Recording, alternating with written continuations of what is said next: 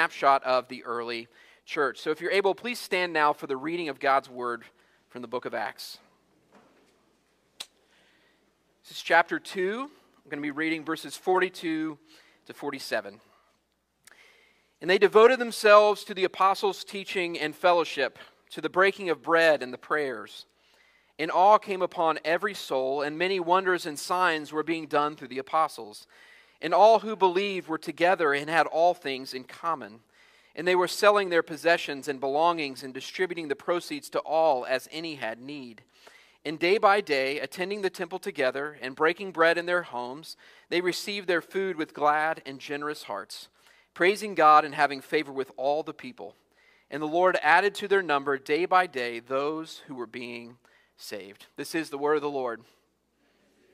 You may be seated. Let me pray for us.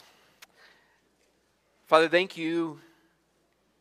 Thank you that we get to be your community, the church. Thank you for all of the grace that you have bestowed and blessings you have bestowed upon us. Thank you, Father, that we are a church that loves your word. Thank you for the fact that we are a church that cares for one another. Thank you for all of the ministries that serve us, our small group, men and women, youth and children. Father, thank you for the generosity of this church that we just heard about, how wonderfully you have given us gifts and allowed us to then give to your mission. Thank you, Father, for the privilege of being able to live and proclaim the gospel of Christ to a watching world. Father, we pray that you would continue to bless this church, that you would allow us to love Christ and to point to him in all that we say and do, and that you might bring glory to yourself in and through this church, we ask in Christ's name. Amen. Have you ever noticed that in the scriptures we have lots of instructions on how we are to live? We're to love each other, care for one another. We have the Ten Commandments to not lie, to not steal, not cheat, etc. But very rarely do we actually have a snapshot of what the church looked like at any given moment, how they lived, what their life was like as a church community. We have the Old Testament people of God, which in some ways gives us some window, but there are so many things about the Old Testament people that don't easily translate to our lives. They have a tabernacle and then a temple, and then they have priests, and they have animal sacrifices, and they have feasts and kings and prophets, so many of these things that don't translate into how we live our daily lives.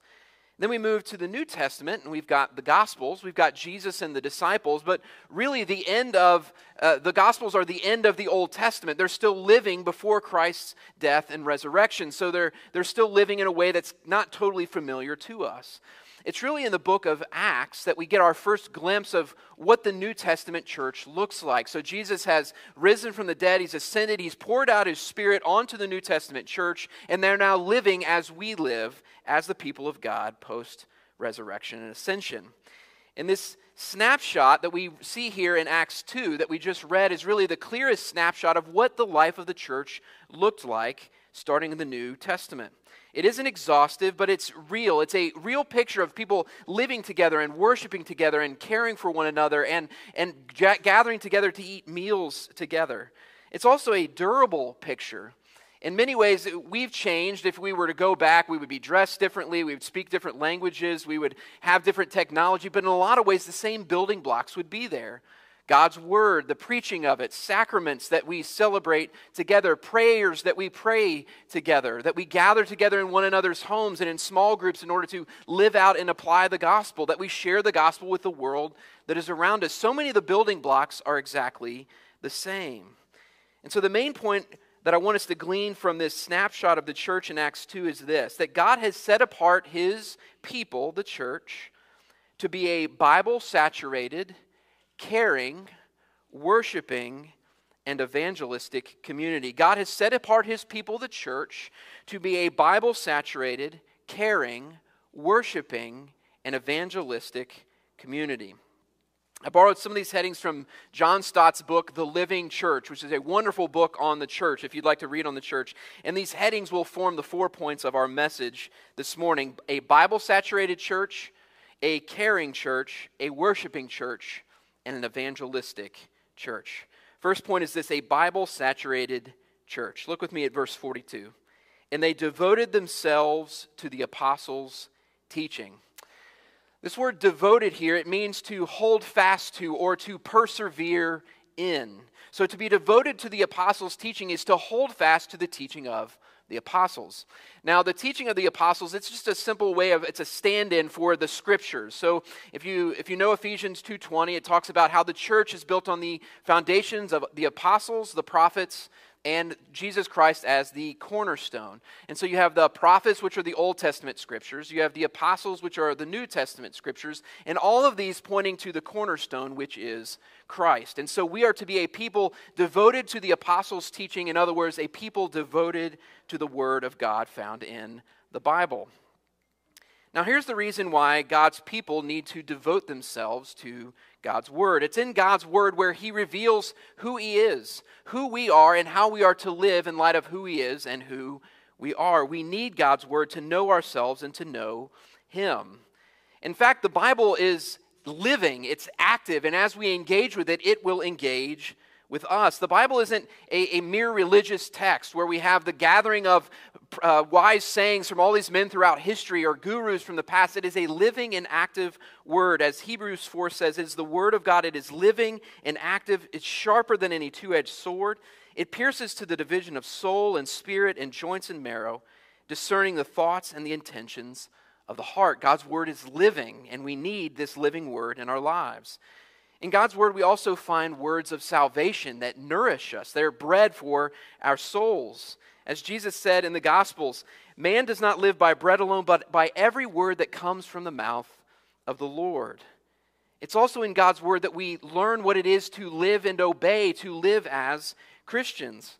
Paul says in 2 Timothy 3, all scripture is breathed out by God for this purpose, that it might be profitable for teaching, for reproof, for correction, and for training in righteousness, that it might have this end in mind, that the man of God may be complete, equipped for every good work.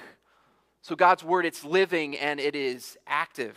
God's word nourishes our souls, and it teaches us how we are to live and obey as God's people. Therefore, we must be a Bible-saturated people. A Bible-saturated people. And here's what it might look like for us to be a Bible-saturated people. Cleaning the kitchen. You get water on the counter. How do you clean up the water on the counter? Well, you would probably grab a paper towel or a sponge. You take that sponge and you pass the sponge over that water. And what does that sponge immediately do? It soaks it up. And then you take it over to the sink, and what do? You squeeze it, and what comes out? All the water that you just soaked up.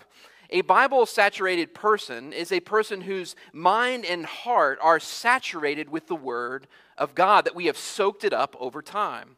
And then when the difficulties of life come at us and we are squeezed, and we will be squeezed in this life, what ought to come out of a Bible-saturated person is the Word of God that shapes how we respond and how we live in light of the challenges of our daily lives. Another way to imagine this is seeing the Bible as a lens. So Diana shared this with our staff this week. I thought it was a great picture. So a Bible-saturated person is someone who knows God's word. We've deposited it into our minds.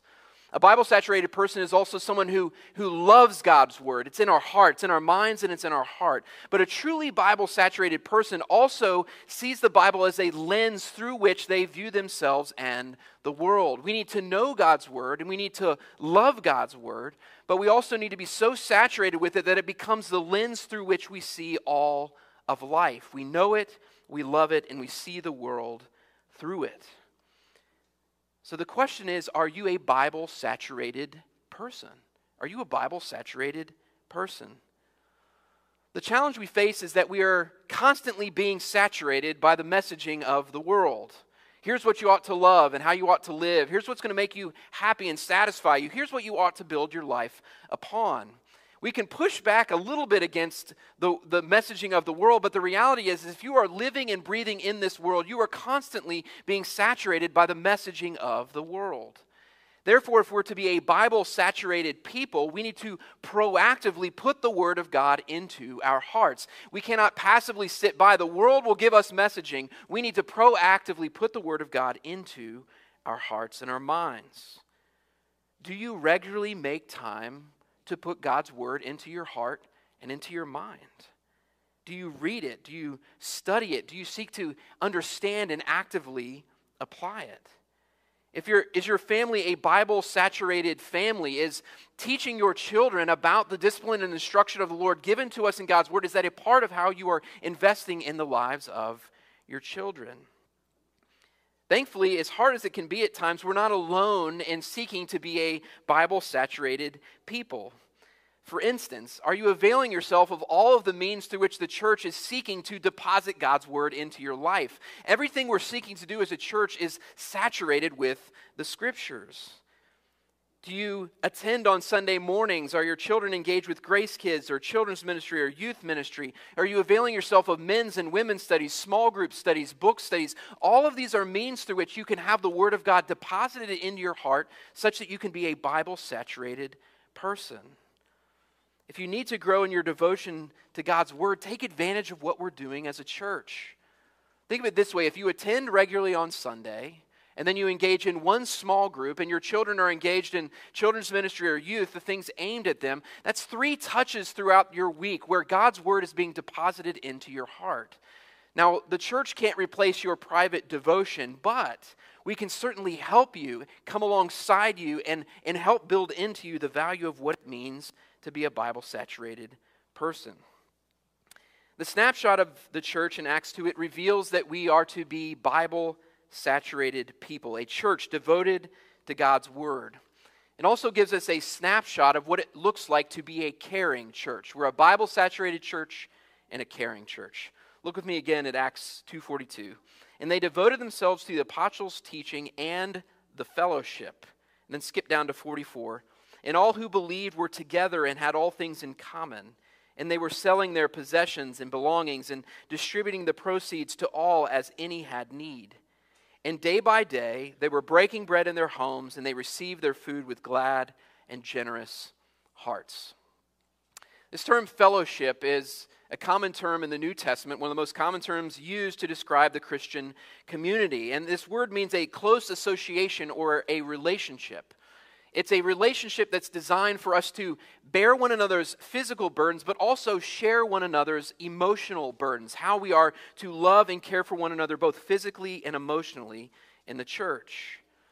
And Acts 2 gives us an example of what this type of fellowship might look like. Again, this description is not exhaustive. It's just a snapshot, but it is helpful. And the first thing that you'll notice is that the church is together. They are together often. Day by day, it says, they went to the temple together, which is the equivalent of what we're doing right now, gathering as the church for a service. And then they regularly, gladly, and generously shared meals with one another in one another's homes. Their lives were intertwined from Sunday through the next Sunday. Their lives would touch throughout the week, building relationships with one another. They were also dependent upon one another. The caring community of the church, they work to meet the physical needs of their members. So it was like an extended family. They would gather together, they would worship, they were in one another's lives, and as needs would arise, they would together as the church rally to meet the needs of those that were in their community. They would care for one another as a family cares for one another. I think there are a couple of ways that this snapshot may challenge us as a church, when we begin to compare our lives to the picture that we see in Acts 2. The first is how the fullness of our lives impacts our ability to meaningfully engage with one another regularly, day by day, as it says. I'm currently reading a book by a sociologist named Robert Putnam, and it's called The Upswing. And in this book, he describes these 2 major sociological shifts over the last century. So he describes in the 1920s that we were a very individualistic society. And then over the 20s up through the 1960s, we became a much more communal society. So we moved from an I society to a we society. And then after the 1960s up until today, we've moved back again from being communal to being I. So it's this I, we, I shift. And he says that you can see this shift in how we engage with one another in communal settings. So in churches and in community organizations and fraternal societies, there's this emphasis that has moved away from together to more to the individual and to the immediate family. And Putnam argues that the immediate family unit and its myriad of activities has really become the center of our lives, such that we have little room in our lives for any sort of meaningful interaction outside of our immediate families. And I think this is a fair analysis of our culture and of many of our lives. When we observe the life of the church in Acts 2, it should provoke us to consider our own lives and how we have constructed them. The church in Acts 2 spent lots of time with one another. They were living life together on the most intimate of terms, around their table, sharing meals together. Consider how this picture compares to your life and my life. Take time to carefully consider ways in which God might be calling you, not to forego all of the busyness in your life, but some of it, so that you have space in your life to meaningfully engage and build genuine relationships with those around you. One thing that last year has taught us is that we need one another. I had numerous conversations over this last year, especially last spring when everything really shut down and some of our activities were pared way back.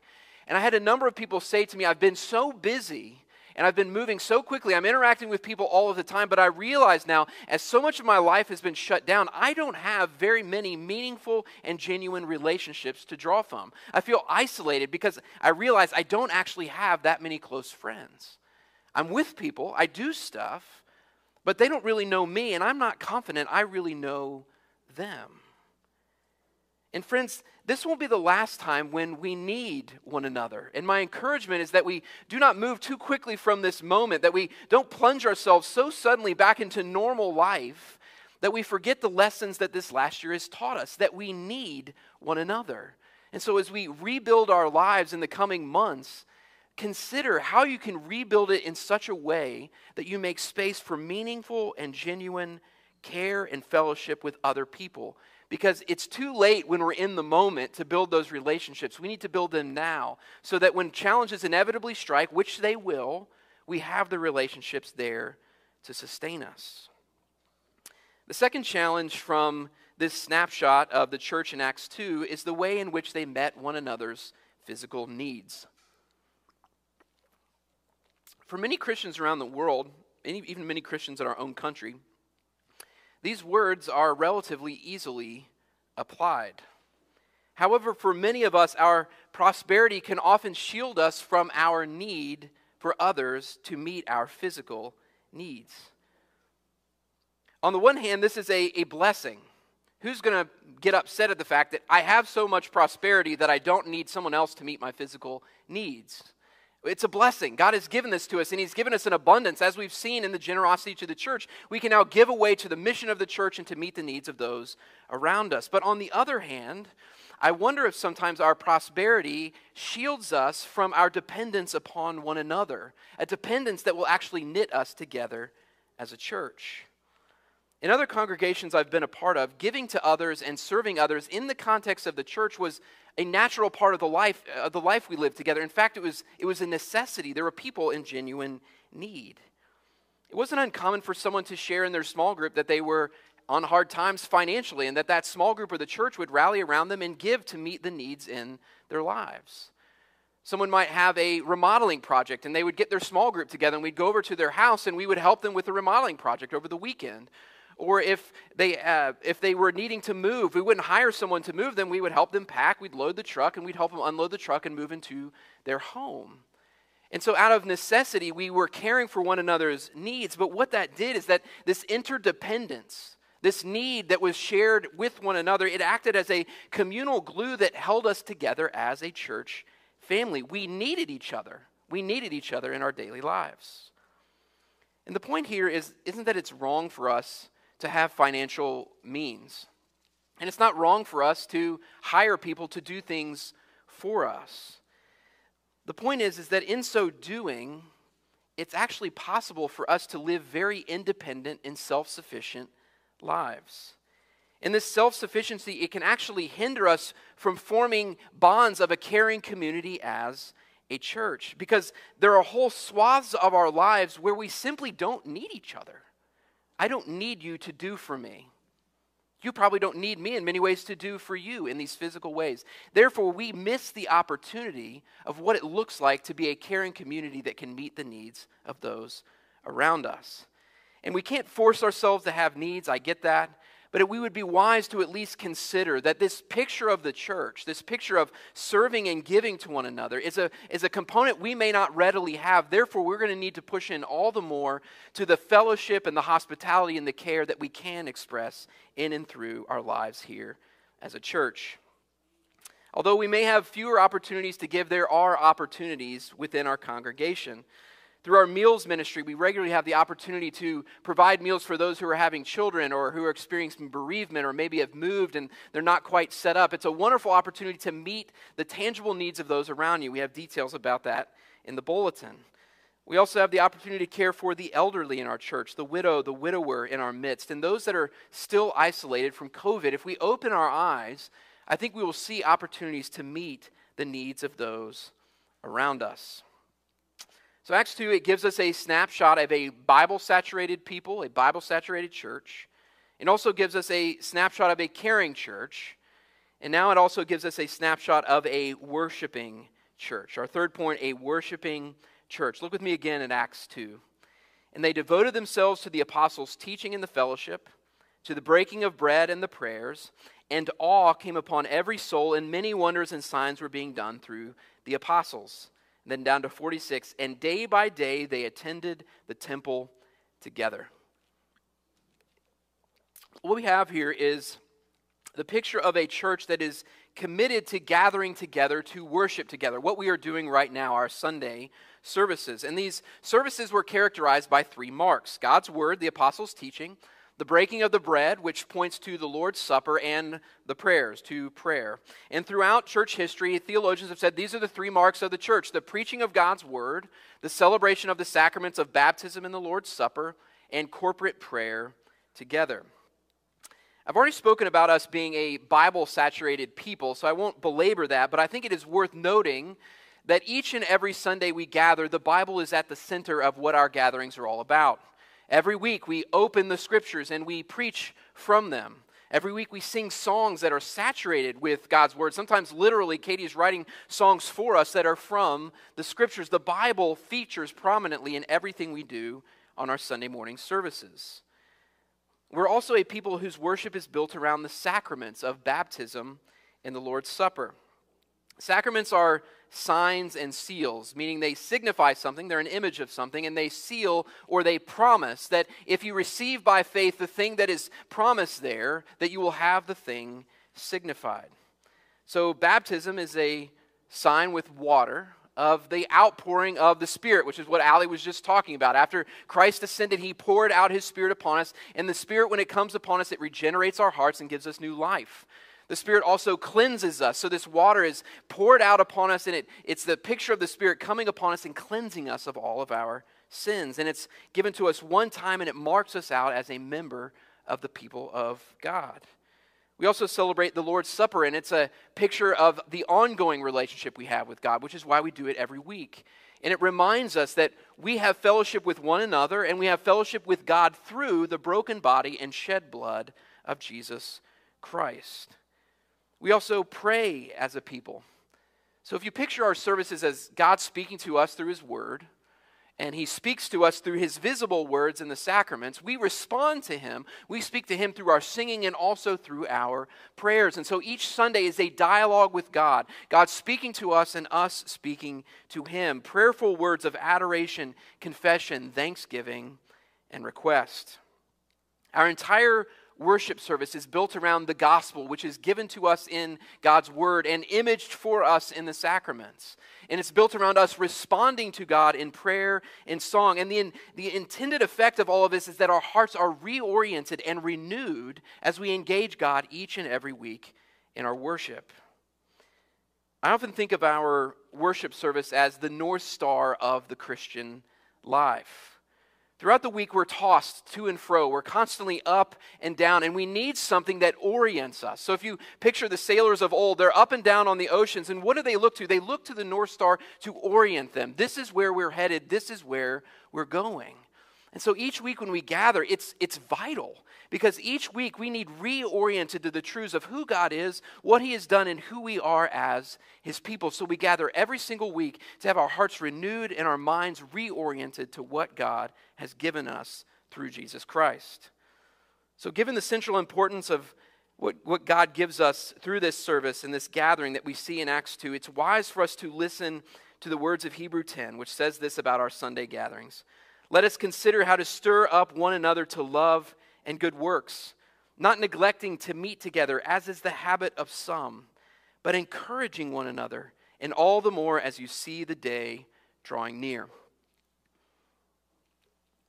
Acts 2 gives us a picture of a Bible-saturated church, a caring church, a worshiping church, and lastly, briefly, it gives us a picture of an evangelizing church. Look at verse 47. Praising God and having favor with all the people, and the Lord added to their number day by day those who were being saved. It would be easy for us to assume these first three aspects of the church life, that we could do this apart from the world. But what this last little section makes clear is that we are to live life as the Christian church in view of the world. They are to see us. We're to live in their midst. To use the language of 1 Peter, which we've been studying, we're to be elect exiles, God's chosen people living in and among the world, such that they see the life that we live as the church.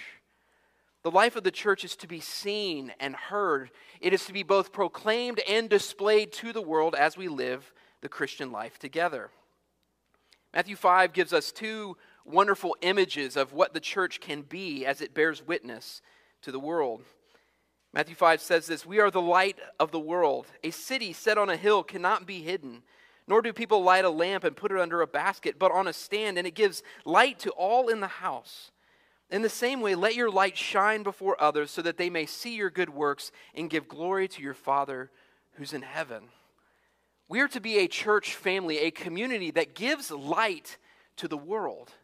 That when the world sees us worshiping together in a Bible-saturated worship service, when they see us loving one another, caring for one another, meeting one another's needs, they will see a display of what the gospel does when Christ changes the hearts of a people. They will see what it looks like to love and be loved by God. And friends, it will be a light to them. When they see what we have, they will want what we have. God calls us to be a beautiful and a compelling picture of a gospel-transformed people that is a light, a bastion to the world that draws unto us all those who long to have the hope that we have. Friends, we have this privilege to be God's people, to love His Word, and to be characterized by loving it and preaching it and praying it and singing it. We also have the privilege of loving one another in a way that is unique to all the world, giving of ourselves to others so that they might know the love that we ourselves have received. And we get the privilege of doing this in the eyes of a watching world, displaying the goodness of Christ that is given to us through His good news, the gospel. Let me pray for us. Father, thank you. Thank you that as I preach through this passage and I look over the faces of all those gathered, that so many of us are characterized by these things. This church is a Bible-saturated church that loves one another, that seeks to worship you, and that desires to display the good news to the world. Father, may we continue to grow in this. May we be challenged by your word, and may we more and more be characterized by a love of you and a love of one another, that we might display the glories of Christ to the world around us. Father, do this, I ask in Christ's name. Amen.